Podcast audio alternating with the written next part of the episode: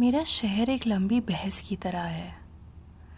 सड़कें बेतुकी दलीलों सी और गलियां इस तरह जैसे एक बात को कोई इधर घसीटता कोई उधर। हर मकान एक मुट्ठी सा भिंचा हुआ, दीवारें किचकिचाती सी और नालियां जो मुंह से झाग बहता है। ये बहस जाने सूरज से शुरू हुई थी, जो उसे देखकर ये और गर्माती और हर द्वार के मुंह से फिर साइकिलों और स्कूटरों के पहिए गालियों की तरह निकलते और घंटियां हॉर्न एक दूसरे पर झपटते। जो भी बच्चा इस शहर में जन्मता पूछता कि किस बात पर यह बहस हो रही, फिर उसका प्रश्न ही एक बहस बनता, बहस से निकलता बहस में मिलता।